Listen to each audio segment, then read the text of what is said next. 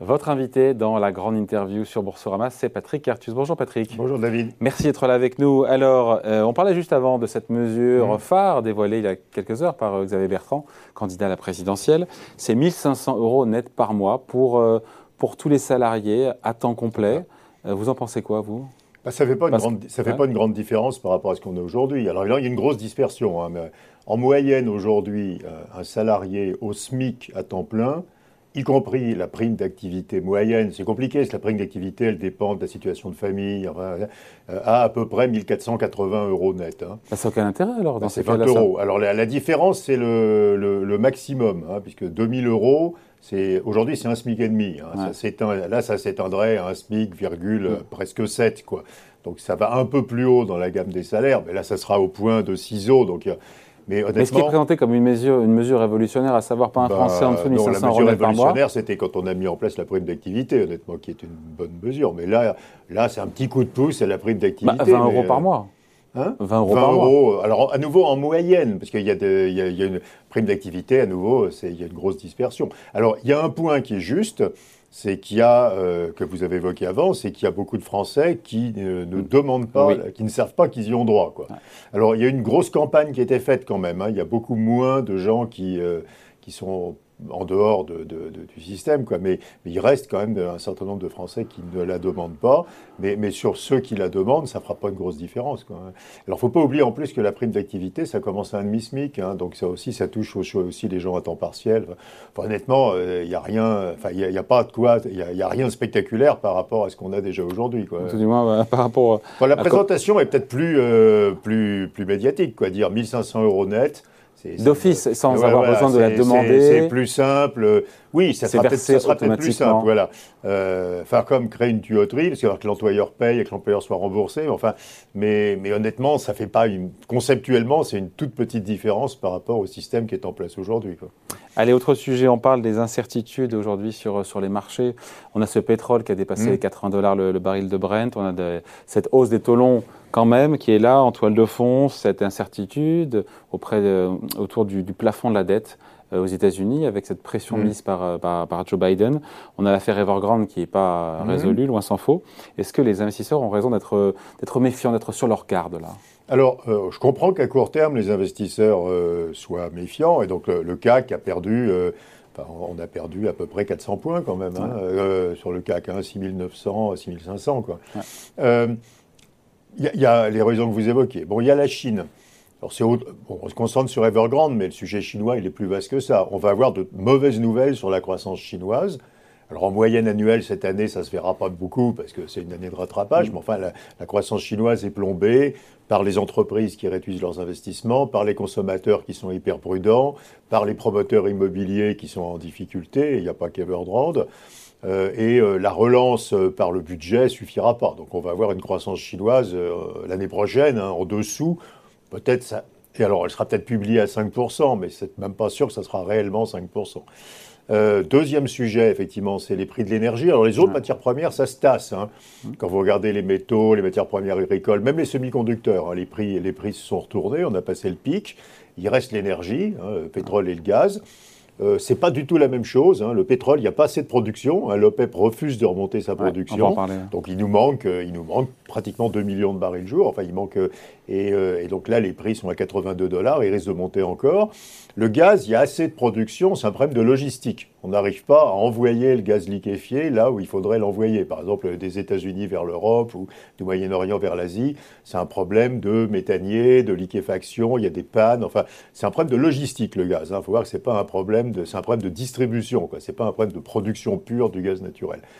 Bon, euh, le pétrole, alors c'est dans la main de l'OPEP. Si l'OPEP décide que le pétrole peut aller à 100 dollars le baril, il suffit qu'ils continuent à ne pas augmenter leur production. Donc c'est une décision politique, c'est pas de l'économie. Pour l'instant, l'OPEP ne fait rien. Pour l'instant, rien pour faire retomber la pression. il reste dans ce qui était prévu. Il reste dans ce qui était prévu. 400 000, 400 000 barils. tous les mois. Mais ils ne font pas mieux. Euh, et le gaz, il y a quand même plein d'incidents. Il y a eu des ouragans, il y a des usines de liquéfaction en panne, euh, il y a des bouchons dans les ports, il y a le problème du canal de Panama. Enfin, je vous passe la longue liste des incidents. Il n'y a pas eu de vent en Europe, donc on a vidé les stocks de gaz cet été. Euh, on a eu tous les incidents en même temps. Donc le gaz, ça va à un certain moment s'arranger. C'est probablement les prix du gaz vont à un certain moment redescendre beaucoup. Hein. Il faut, s'attendre d'ailleurs à ce que ce genre de choses se reproduisent. Comme le, gaz, ça va être le backup, comme on dit, hein, l'énergie de second rang derrière les renouvelables chaque fois qu'il y aura un problème renouvelable, par exemple pas de vent, quoi, qu'on a vu que cet été, on va tirer plus sur le gaz et l'offre de gaz, elle n'est pas très élastique à court terme, donc le prix du gaz va s'habituer. Donc on va avoir du stop and go, on va avoir, on va avoir des grosses volatilités du prix du gaz dans ce modèle où le gaz est euh, l'énergie de secours quand il n'y a pas assez de renouvelables. Quoi. Donc ce qu'on a vu là, on le reverra, quoi. mais probablement avant, il y aura une redescente.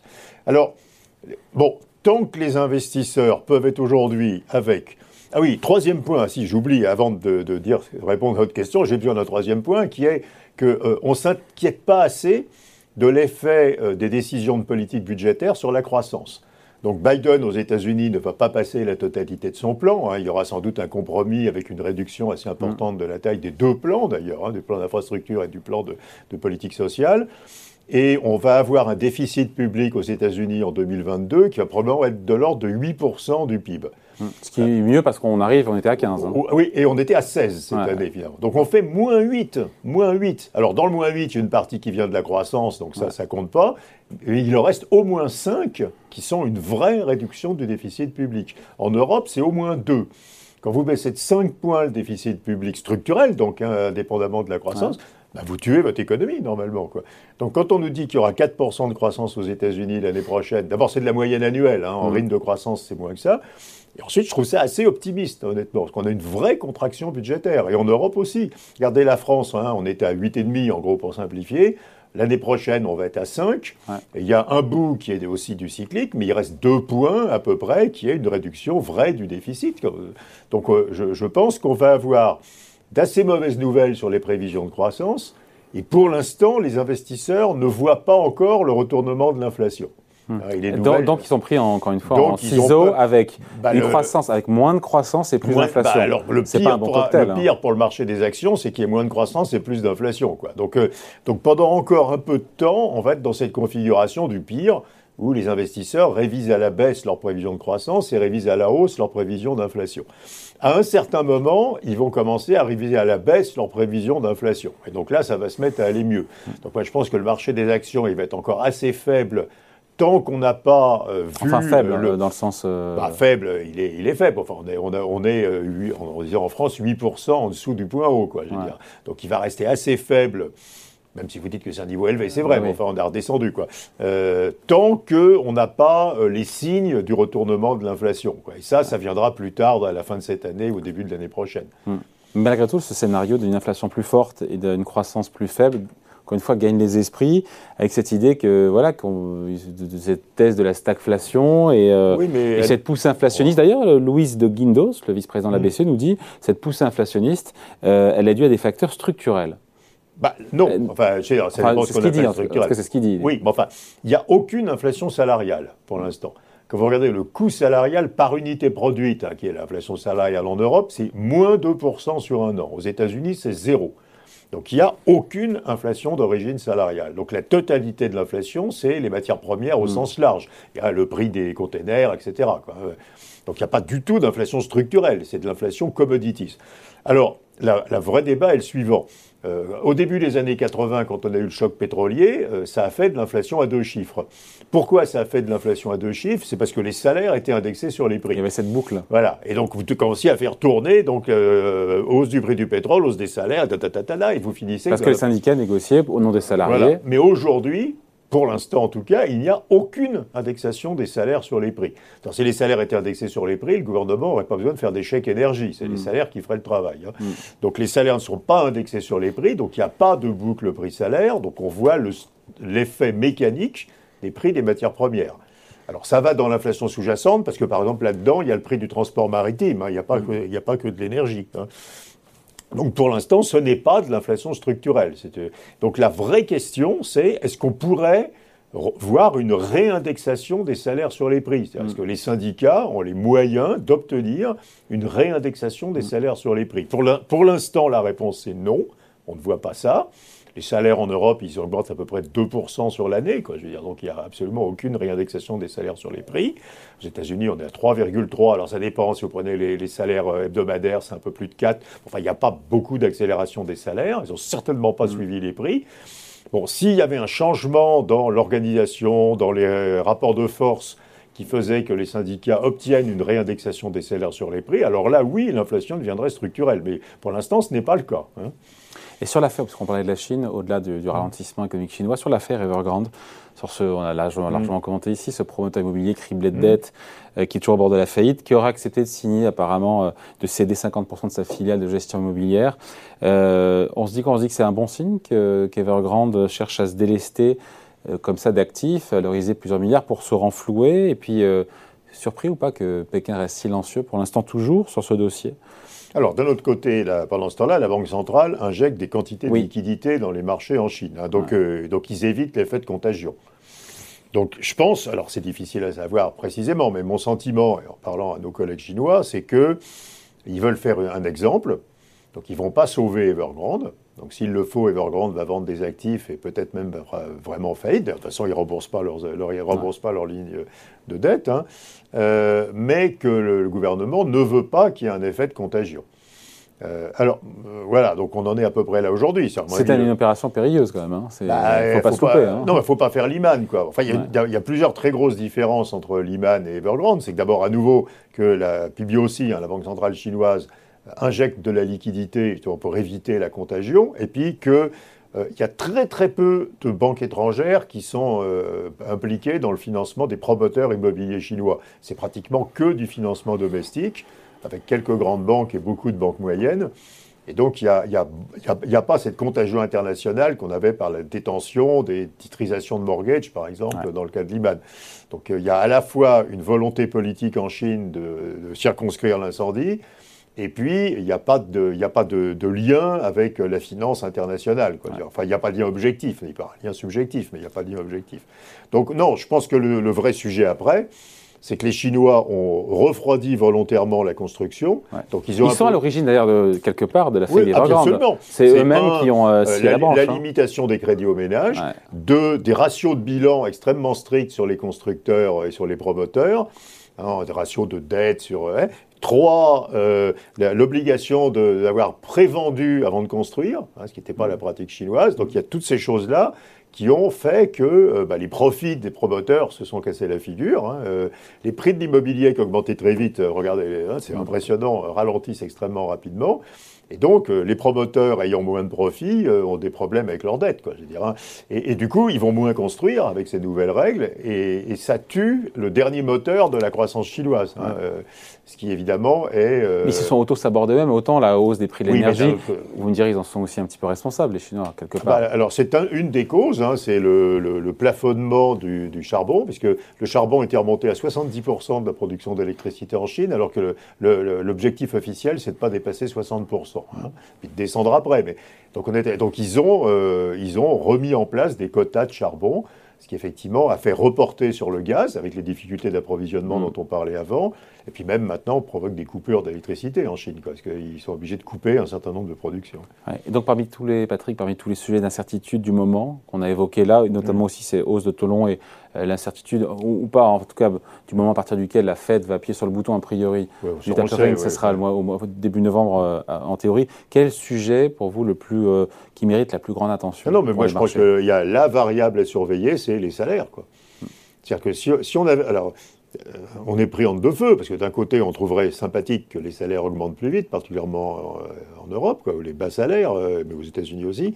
Mais d'un autre côté, il faut se rendre compte que si jamais les salaires se mettaient à accélérer vraiment, on va avoir des, politiques monétaires qui vont être beaucoup plus restrictives. Les taux d'intérêt à long, à terme, bah, bien sûr, si d'une point de vue des marchés, on s'excite, ils ont monté de 30 points de base, hein, les taux à 10 ans on a peut-être 30 points de base aux États-Unis, alors que l'inflation est à 5,3, si vous voulez. Donc pour l'instant, le marché est extrêmement euh, flegmatique. Hein. Euh, si tout d'un coup euh, on changeait de vue et on se disait non, ce truc-là va durer, les salaires accélèrent, l'inflation devient durable, les taux d'intérêt montent énormément, là, déclencher un désastre absolu, quoi, parce qu'il y aurait des problèmes de dette, il y aurait une chute des prix des actifs, il y aurait les, politiques budgétaires Et donc, l'indicateur à scruter, c'est les salaires. Ce qu'il faut suivre, c'est les salaires. Est-ce que les salaires restent ça Enfin, restent à peu oui, près. oui, enfin, un pétrole qui est à 80, qui monte à 90, oui, Goldman Sachs le voit à 90 dollars. Oui, mais un choc pétrolier pur D'abord, si le pétrole reste à un moment donné à 80 dollars ou à 85 dollars, euh, au bout d'un moment, il n'y a plus d'inflation. Donc l'effet de base des matières premières, il va quand même à un certain moment diminuer.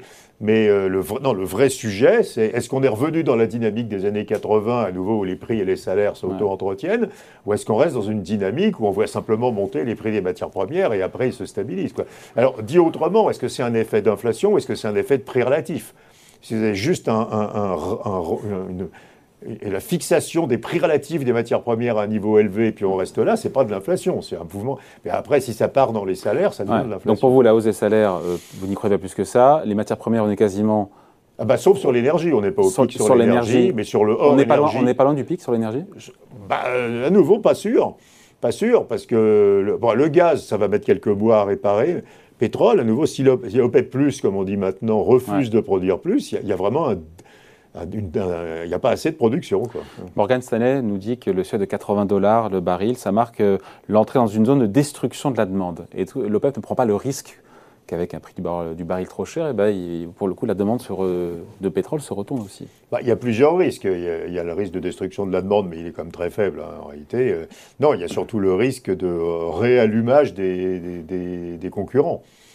Que, Notamment le, le pétrole, de, pétrole de schiste américain, qui pour l'instant euh, reste à une production assez faible, hein, il n'a pas beaucoup remonté et qui pourrait repartir beaucoup plus vite. Et qui servirait de stabilisateur. Mais enfin, oui, la décision de, de, ces derniers jours, enfin, on a l'impression que même 82 dollars, euh, ils ne considèrent pas que c'est un problème. Quoi, hein, donc. Euh, euh, enfin, à un certain moment, ça va se stabiliser. Et à nouveau, sur le gaz, c'est un problème de, mise en place des bonnes. C'est un problème de logistique à nouveau. Hein. Donc, euh, il faut qu'il y ait davantage de méthaniers, davantage de tuyaux. Il faut que les usines de gazéification euh, marchent à plein temps. Enfin, c'est un problème de logistique qui va quand même s'arranger. Bon, voilà. Merci en tout cas d'arrêter avec nous. Sur juste sur la Fed, qui se réunit le mois, début mois prochain. Euh, en début de mois prochain, 2 ou 3 novembre. Est-ce que c'est là que formellement la fête va annoncer le début du tapering avec euh, une mise en œuvre euh, peut-être le même mois, peut-être en décembre? Oui, alors j'arrive pas à m'exciter pour savoir si le début du tapering, comme on dit, c'est novembre ou décembre. mais c'est vrai que ça excite beaucoup de gens. mais c'est novembre ou décembre, quoi. Je veux dire, on y est là, on y, est, Mais après, le vrai sujet, c'est printemps 2022. Si effectivement la croissance américaine est faiblarde, ce que je crois, en particulier avec le problème de, contraction budgétaire, et si l'inflation est vraiment à ce moment-là sur une pente très descendante, ils vont pas être très énervés dans la réduction de la taille des achats. Quoi. Donc ils vont réduire la taille des achats, mais je pense qu'ils vont le faire assez doucement, parce qu'au premier semestre 2022, l'environnement ne sera pas très favorable à ça. Mm. Aujourd'hui, on peut penser que l'environnement est favorable, donc ils ont une fenêtre pour commencer. Je ne pense pas qu'ils auront une fenêtre pour aller très vite l'année prochaine. À nouveau, euh, croissance faiblarde. Enfin, faiblarde, euh, ouais, ça fera peut-être que 3,5 en moyenne annuelle, quoi, je veux dire. Donc, euh, mais c'est de la moyenne annuelle. Si on fait 3,5 en moyenne annuelle, c'est un rythme de croissance de l'ordre de 2, quoi. Hein, Donc, c'est une croissance quand même pas très violente. On parlait de la raison tout à l'heure, qui est essentiellement la politique budgétaire. Et puis, sans doute, un retournement assez rapide de l'inflation. Donc je pense qu'il ne faut pas anticiper non plus une très rapide baisse de la vitesse des hmm. achats de la Ce qui veut dire que la remontée des taux longs américains devrait être a priori maîtrisée bah, sans euh, D'autant plus qu'on le sait que ce qui fait les taux longs, et tout le monde le sait, le dit, et les recherches des banques centrales le disent, c'est le niveau d'obligation détenu par la banque centrale, ce n'est pas le flux d'achat. Donc tant que vous avez une hausse de la taille du bilan de la Banque centrale, l'effet sur les obligations, les taux obligataires, il est, très petit. Qu'il y, a, toujours une hausse du bilan Mais il y a, deux causes. Hein, dans les, taux d'intérêt à long terme, il y a deux causes. Il y a l'inflation anticipée. Donc là, elle a monté, elle ne monte plus aux États-Unis, hein, elle est stabilisée, mais elle a monté. Et puis, il y a euh, la taille du bilan de la Banque centrale. Au travers de tous ces rachats d'actifs. Voilà, mais si la taille du bilan de la Banque centrale est simplement stabilisée, bien sûr, si elle montait, bah oui, enfin, c'est un effet, mais je veux dire, il n'y a aucun effet dramatique sur les taux d'intérêt à long terme. Par contre, 2018, début 2019, quand ils réduisent la taille de leur bilan, alors là, c'est un effet de marché extrêmement violent. Aujourd'hui, on n'est pas, pas, du tout en train de discuter la mmh. réduction de la taille du bilan. Donc il n'y a pas de crack obligataire à Et juste pour donner un ordre de grandeur, s'ils achètent 120 milliards de dollars par mois, il faut qu'ils achètent 50 pour que le bilan de la Réserve fédérale soit plat. Ils vont probablement aller de 120 à 50, et je pense à nouveau qu'ils vont y aller assez lentement. Mmh. Donc on finit là-dessus, pas de risque de crack obligataire Ah non, non, non, mais de toute façon, non. Enfin, j'en ai. Euh, faut arrêter les parallèles avec 1994 ou 2013. Aujourd'hui, les taux d'intérêt à long terme sont contrôlés complètement par les banques centrales. Ils font ce qu'elles veulent. Donc si elles ne veulent pas qu'il y ait de crack obligataire, il n'y a pas de crack obligataire. Donc non, il n'y aura pas de crack obligataire. Non, les taux d'intérêt à long terme sont là où les banques centrales ont envie qu'ils soient. Il faut quand même comprendre ça. S'ils montent trop vite, ils vont, bah, ils vont continuer à acheter. Quoi, je veux Donc, euh, donc ce n'est plus du tout l'environnement du passé où les banques centrales contrôlaient les taux d'intérêt à court terme et où les taux longs faisaient ce qu'ils voulaient. Quoi. Maintenant, toute la courbe est sous contrôle. Bah, la courbe des taux, c'est une variable de politique économique, au moins jusqu'aux 10 ans. Alors peut-être pas le 30 ans, etc. Hein. On y viendra. Hein. jusqu'aux 10 ans, c'est probablement une variable de politique économique. Bon, merci d'avoir été avec nous. Patrick Artus, donc, euh, chef économiste de Natixis, invité de la grande interview sur Boursorama. Merci. merci.